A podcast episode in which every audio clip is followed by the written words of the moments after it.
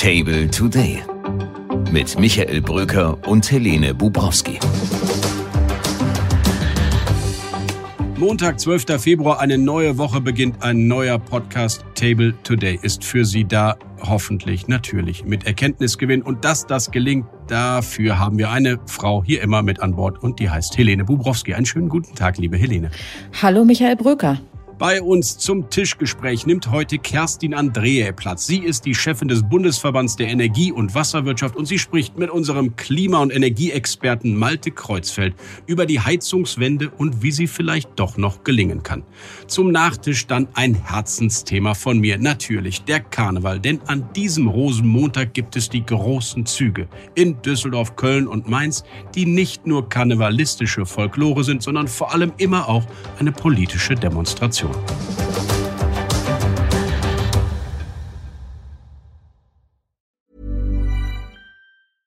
When you're ready to pop the question, the last thing you want to do is second guess the ring. At Bluenile.com, you can design a one of a kind ring with the ease and convenience of shopping online. Choose your diamond and setting. When you find the one, you'll get it delivered right to your door. Go to Bluenile.com and use promo code LISTEN to get $50 off your purchase of $500 or more. That's code LISTEN at Bluenile.com for $50 off your purchase. Bluenile.com code LISTEN. Helene Bubrowski, einen schönen guten Tag. Die Woche beginnt bei uns beiden mit ein bisschen Reflexion und Selbstkritik. Die Debatte rund um die Plagiate bei der SZ-Vize-Chefredakteurin Föderl Schmid hat zu besorgniserregenden Geschichten geführt. Am Ende ist sie, die Frau, unter einer Brücke unterkühlt doch noch gefunden worden. Sie ist lebend, sie ist im Krankenhaus, aber es war eine schockierende Nachricht auch für uns. Was ist eigentlich unser Learning aus dieser Affäre? Es ist ja eine unglückliche Eigenart von Journalisten, dass sie zwar sehr schnell dabei sind, ihre Rechte einzufordern, auf Artikel 5 zu bestehen, natürlich völlig zu Recht. Was aber viel zu kurz kommt, ist die kritische Selbstreflexion, die Debatte über Verantwortung von Medien. Und ich glaube, dieser Fall zeigt, wie überfällig das ist. Und das ist etwas, das wir alle zusammen stärker in den Blick nehmen müssen. Wir müssen die Fakten nochmal den Hörern kurz darstellen. Seit etwa September sieht sich diese stellvertretende Chefredakteurin der Süddeutschen Zeitung öffentlichen Vorwürfen ausgesetzt. Es geht um eine Doktorarbeit und mögliche Plagiate die sie dort in ihrer Doktorarbeit vor vielen Jahren drin äh, hatte. Und sie wurde dann nach Medienberichten abgesetzt, in dem Sinne, dass sie aus dem operativen Geschäft sich zurückziehen musste. Es gab eine große Debatte über ihr Wirken in der Redaktion, Maulwurfsuche nach denjenigen möglichen Informanten für diese Mediendienste. Also alles keine schöne Geschichte. Und dann war sie vorübergehend vermisst und man machte sich große Sorgen um sie. Jetzt ist sie gefunden worden und lebt. Das ist die gute Nachricht. Die schlechte Nachricht ist, die Medien sahen dabei insgesamt nicht gut aus. Sowohl diejenigen, die eine Jagd auf sie eröffnet hatten, weil sie die Süddeutsche ohnehin immer schon als linksliberales Medium im Visier hatten, aber auch die Süddeutsche, die die eigenen Mitarbeiter durchleuchtet, um herauszufinden, wer da Informationen an, an Mediendienste steckt. Also wirklich, wir haben uns da von unserer schlechtesten Seite gezeigt, oder? Mhm. In dieser Woche haben sich die Medien oder viele Medien ausschließlich mit sich selber beschäftigt. Das ist nicht ihre Aufgabe. Aufgabe von Medien ist es, die Öffentlichkeit äh, zu informieren, bei der Meinungsbildung mitzuwirken ähm, aber nicht eine derartige Nabelschau äh, zu betreiben. Natürlich müssen solche Fälle aufgearbeitet werden. Man muss sich anschauen, was da passiert ist. Aber das, was in einer, ähm, du hast es so treffend gesagt, in eine Treibjagd ausgeartet ist, das ist natürlich ähm, äußerst schädlich, auch für das Bild der Medien in der Öffentlichkeit. Wir müssen doch dafür sorgen, dass das, was wir in Amerika sehen, eine unendliche Polarisierung, die es gibt zwischen den verschiedenen Medien, die korreliert mit der Spaltung der Gesellschaft, der Spaltung der Parteien, dass es sowas bei uns nicht gibt. Und ich glaube, da sind wir auf dem Weg hin, wenn gegenseitig Medien ähm, gegeneinander hetzen. Das war in diesem Fall das Portal News gegen die ähm, SZ. Aber was es natürlich auch schon länger gibt, ist dieses wirklich sehr deutsche Thema Plagiatsuche in Doktorarbeit. Das ist ja fast ein Volkssport geworden hier, dass jeder Sorge hat, äh, dass irgendeine Geschichte aus der Vergangenheit rausgezerrt wird. Und in vielen Fällen, wo dann der Verdacht aufkam, war ja am Ende gar nicht viel dahinter. Bei Armin Laschet etwa, da war es nicht die Doktorarbeit, sondern ein Buch, das er geschrieben hat. Und in anderen Fällen auch. Also ich muss ehrlich sagen, ich bin nun selbst promoviert und das waren viel Schweiß und Tränen dabei. Aber ähm, dass man dieses Thema, dass das eine solche Bedeutung einnimmt und wirklich man den Eindruck hat, es gibt kaum etwas anderes, steht uns allen nicht zu gut zu Gesicht. Das sollte man auch mal überdenken. Ja, und ich glaube, die politischen äh, Parteien, die politischen äh, in der Mitte stehenden Persönlichkeiten, die haben eine Verantwortung, genauso wie die liberalen Medien ja auch, ob sie eher Mitte links oder Mitte rechts sind. Und wenn dann Medien den Plagiatsjäger, der sich ja selbst so nennt, den österreichischen Kommunikationswissenschaftler Stefan Weber beauftragen, bestimmte Feinde ihrer ideologischen Denke ähm, ausfindig zu machen und ihre Dissertation zu prüfen, dann ist das mit Volkssport von dir, Helene, noch sorgsam umschrieben. Es waren am Ende elf Stellen in 300 Seiten die man bei ihr irgendwie angemerkt hat. Also ich bin entsetzt, welche, welche Lemminge dann am Ende immer rauskommen. Wenn einmal Blut geleckt wird in dieser Medienbranche, dann geht's aber komplett drauf. Das war im Wahlkampf Armin Laschet, da hast du völlig recht, der dann auch gleich als Mini-Trump bezeichnet wurde. Es, es ist irgendwie anscheinend auch in der Mitte dieser Gesellschaft nicht mehr möglich, einen gepflegten Diskurs dann auch mal wieder ab abzubiegen in eine, in eine ruhige, unaufgeregte Debatte. Es muss immer noch eine Stufe drauf, eine Eskalationsstufe drauf. Und da müssen wir uns echt auch an die eigene Nase packen, dass man da nicht mitmacht. Ja, das größere Plagiatsthema im Wahlkampf, weil du gerade darüber sprachst, war ja das Buch von Annalena Baerbock. Da waren es ungefähr 200 Seiten mit mehr als 100 Plagiaten. So hat dieser Plagiatsjäger Weber es damals geschätzt. Das ist natürlich ein Fall, der so nicht geht. Da können wir jetzt auch nicht sagen, wir schauen über alles hinweg.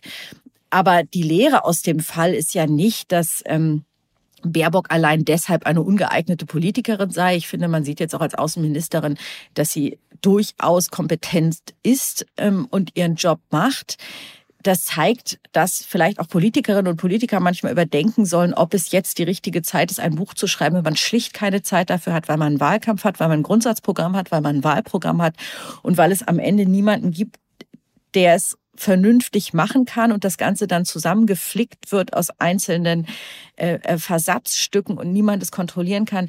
Da ist die Lehre sicherlich, mach es nicht. Es gibt eben andere Anforderungen an Politiker als dieses vermeintliche, welche akademischen Titel habe ich? Und diese ganze Debatte äh, hat dazu geführt, dass man meint, man könne gar kein Kandidat mehr werden, ohne irgendwas vorzuweisen.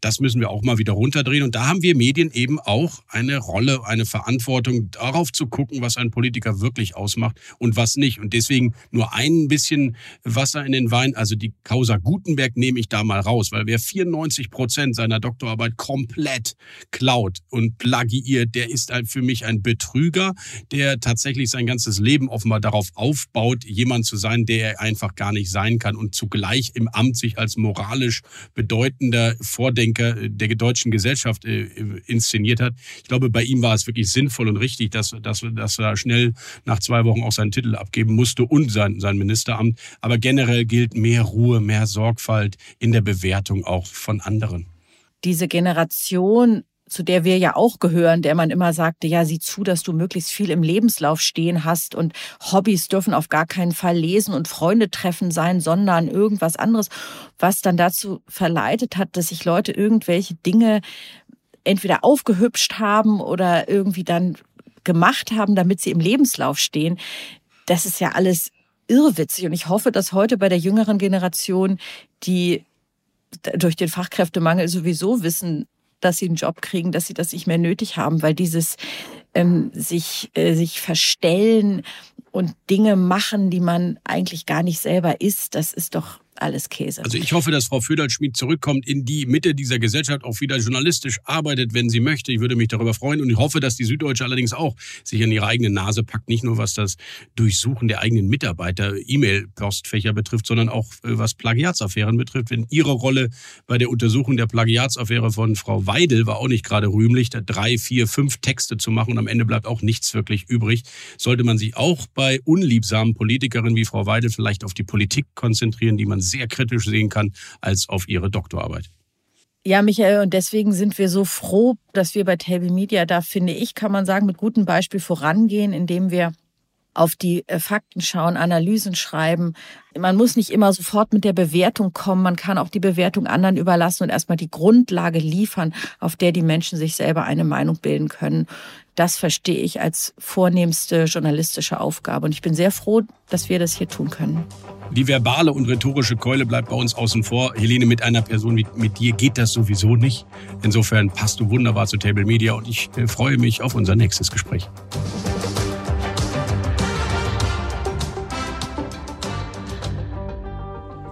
Es war das Aufregerthema des vergangenen Jahres, das Heizungsgesetz. Was muss ein Eigentümer oder ein Mieter tun, wenn seine Heizung kaputt geht? Muss er direkt die Wärmepumpe kaufen oder darf er auch noch mit Gas und wenn ja, wie lange heizen? Darüber diskutierte Deutschland und diese Frau war eigentlich immer schon der Meinung, das Heizungsgesetz ist eigentlich gar nicht so schlecht. Kerstin Andrea ist ihr Name. Sie ist die Vorsitzende des Bundesverbands der Energie- und Wasserwirtschaft. Sie war Grünen-Politikerin und sie hat heute mal einen zuversichtlich konstruktiven Ansatz gewählt, um die Debatte aufzulockern. Malte Kreuzfeld, unser Kollege aus dem Climate Table, unserem Briefing für die Klimapolitik, hat mit ihr gesprochen. Los geht's. Frau André, herzlich willkommen bei Table Media. Freut mich, dass Sie hier sind. Wir wollen reden darüber, wie wir unsere Heizungen endlich umweltfreundlich hinkriegen. Es ist ja letztes Jahr das Gesetz beschlossen worden, das Gebäudeenergiegesetz. Trotzdem sind im letzten Jahr mehr Gasheizungen eingebaut worden als je zuvor. Was läuft da eigentlich schief? Ja, vielen Dank für die Einladung. Und äh, das ist natürlich ein ganz wichtiges Thema. Die Frage, wie wir klimaneutrale Wärmeversorgung hinbekommen, das ist die Königsdisziplin auf dem Weg zur Klimaneutralität. Ich glaube, im letzten Jahr gab es einfach eine hohe Verunsicherung rund um die politische Diskussion ähm, um das Gebäudeenergiegesetz, was ja geleakt wurde, dann medial äh, durchaus sehr angegangen wurde und zu ganz, ganz viel Verunsicherung geführt hat. Und diese Verunsicherung führte dann dazu, dass viele Menschen gesagt haben, ich kaufe mir jetzt ganz schnell nochmal eine neue Gasheizung, womöglich eine neue Ölheizung. Und äh, das war natürlich nicht im Sinne des äh, Erfinders und der Planungen. Jetzt sind wir in einer ruhigeren Phase angelangt. Es ist die kommunale Wärmeplanung, das Gebäudeenergiegesetz, beides seit Januar auf dem Weg. Das Gebäudeenergiegesetz mit einer hohen Förderkomponente verbunden. Und äh, deswegen hoffen wir doch sehr, dass hier wieder auch Ruhe eingekehrt ist dadurch. Würden Sie auch sagen, das war jetzt nicht schlau, wenn man sich jetzt noch auf die Schnelle unter Zeitdruck so eine neue Gasheizung einbaut? Also ich hätte gesagt, jetzt wartet doch ab, was in den Kommunen bei der Wärmeplanung rauskommt. Die entscheidende Frage ist ja immer, welche Infrastruktur ist vorhanden? Über welchen Weg kommt die Wärme ins Haus? Ist es ein ertüchtigtes Stromnetz und damit eine Wärmepumpe, also eine Elektrifizierung? Oder legt die Kommune äh, perspektivisch eine Fernwärme in diese Region hinein? Oder gibt es weiterhin gasbasierte Lösungen? Und das ist natürlich wichtig, weil Infrastruktur ist schlicht der Hebel für die Frage, welche Wärmeversorgung hat man. Da hat vielleicht der ein oder andere ein bisschen zu schnell dann reagiert. Und bei der künftigen Gasversorgung setzen ja viele die Hoffnung auf Wasserstoff, dass man dann einfach statt mit Erdgas in Zukunft die Heizung mit Wasserstoff betreibt. Ist das realistisch für viele Leute? Also Wasserstoff ist ein ganz relevanter neuer Baustein unserer Energieversorgung.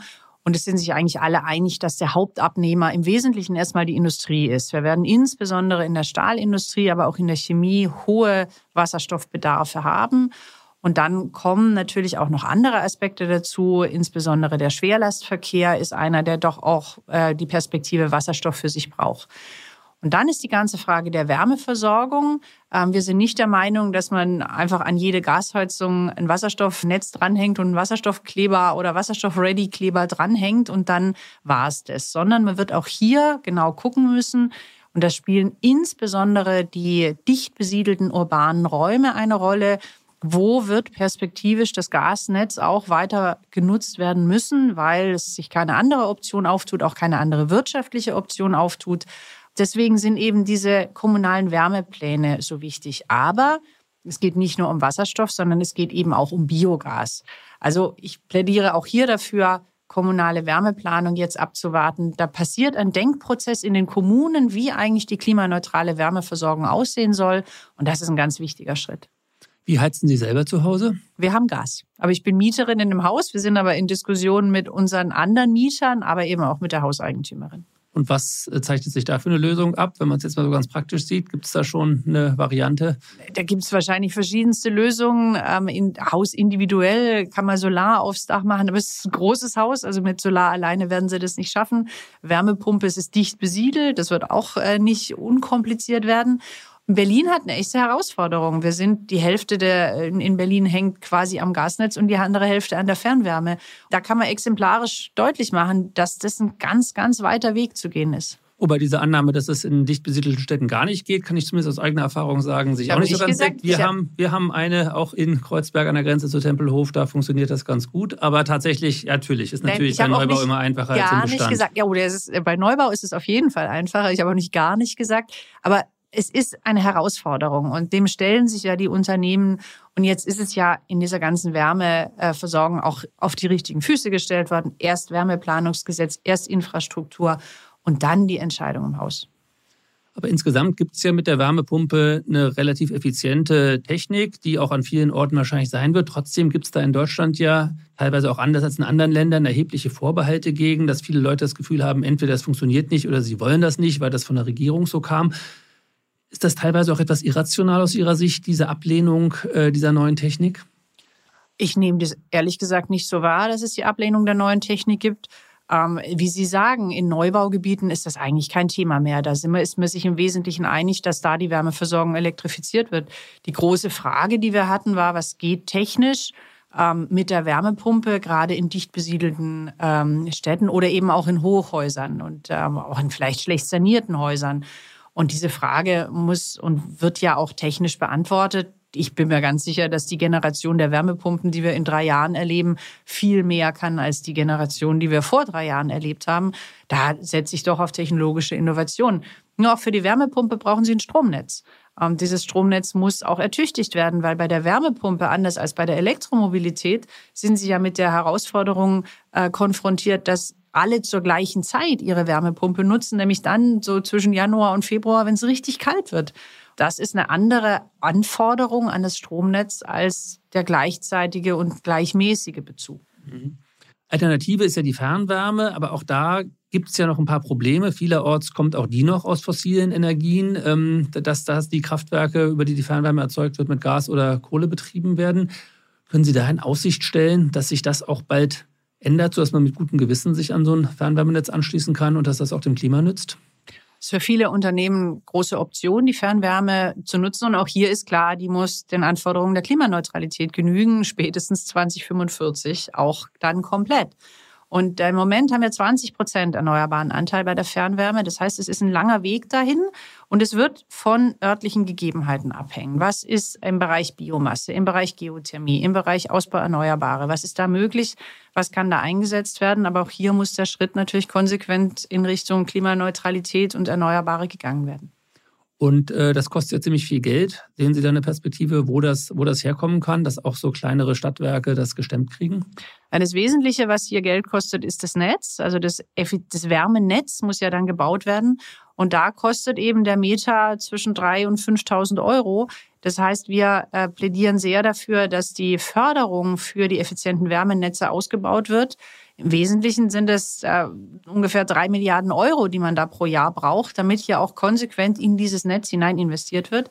Bei Netzen muss man aber immer wissen, es ist eine Investition in die Zukunft, es ist eine Wertschöpfung, es ist ein Asset, es ist ja nicht konsumtiv, ja, einmal ausgegeben und dann ist es weg, sondern man schafft damit ja auch Werte. Aber das können die Unternehmen tatsächlich nicht alleine stemmen aus ihren Finanzmitteln heraus. Sie waren ja selber auch lange aktive Grünen-Politikerin, bevor Sie zum BDEW gewechselt sind. Im Moment erlebt man es ja, dass die grünen Politikerinnen und Politiker, die da die Energiepolitik machen, teilweise ziemlich angefeindet werden. Der Minister zuletzt da auf der Fähre, aber auch anderswo, dass das Thema sehr stark emotionalisiert ist. Also tut Ihnen Robert Habeck manchmal leid?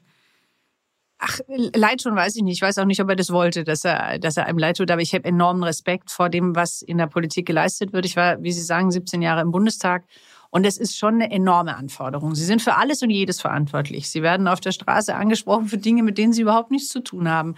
Aber sie sind eben so im Fokus. Und dadurch, dass jetzt dass wir in einer schwierigen Zeit sind, die Energie Politik, in die wir uns reinmanövriert haben in der Vergangenheit mit dieser hohen Abhängigkeit und dann dem von einem auf einen anderen Moment Schluss mit äh, russischen Gaslieferungen, dass das nicht spurlos an Preisen und äh, an, an Entwicklungen, an Versorgung vorbeigegangen ist. Das war doch klar. Und da ist schon, finde ich ja, auch eine sehr, sehr gute Arbeit geleistet worden, diese Gasmangellage zu managen, den Gaskrisenwinter zu überstehen. Ähm, insofern, ich habe eigentlich Respekt vor Politikerinnen und Politikern insgesamt. Zum einen, weil ich selber erlebt habe, aber es ist schon auch ein enormes Pensum, was sie stemmen müssen. Das stimmt wohl. In diesem Sinne ganz herzlichen Dank für den Besuch hier bei uns im Studio. Dankeschön.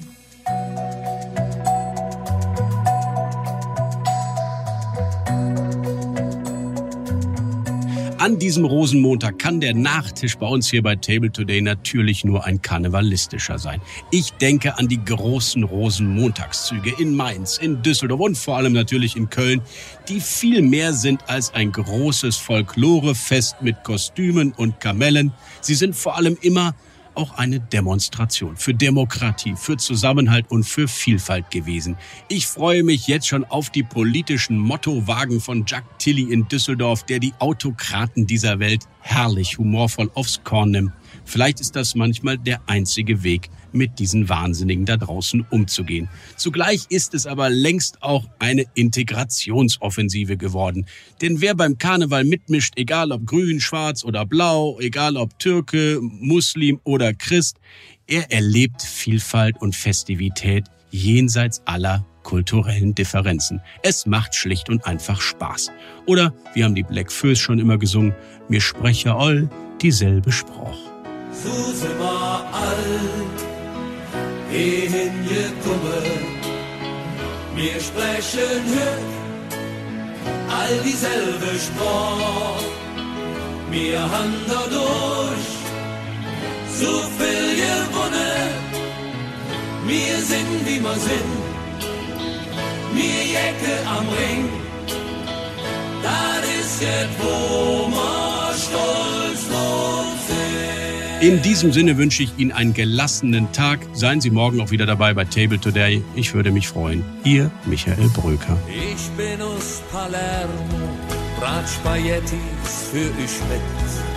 Und ich, ich wohne Pimmock, klar ich mit ich mit. Ich bin Grieche, Türke, Jude, Moslem und Buddhist. Wir all mir sind nur Menschen zum Herrgott sind wir nicht. So sind wir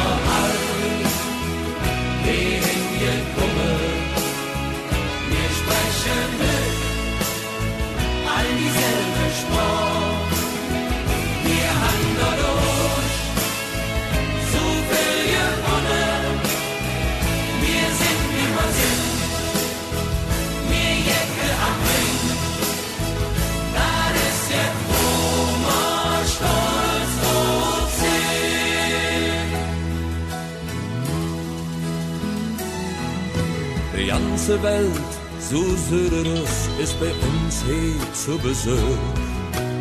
Inche us alle Länder, stau mit uns hüt an der Thek. Mein Gleif meist in Ankara, Tokio oder Madrid. Doch se schwade all wie mir und söke hier ihr Glück. So sind wir.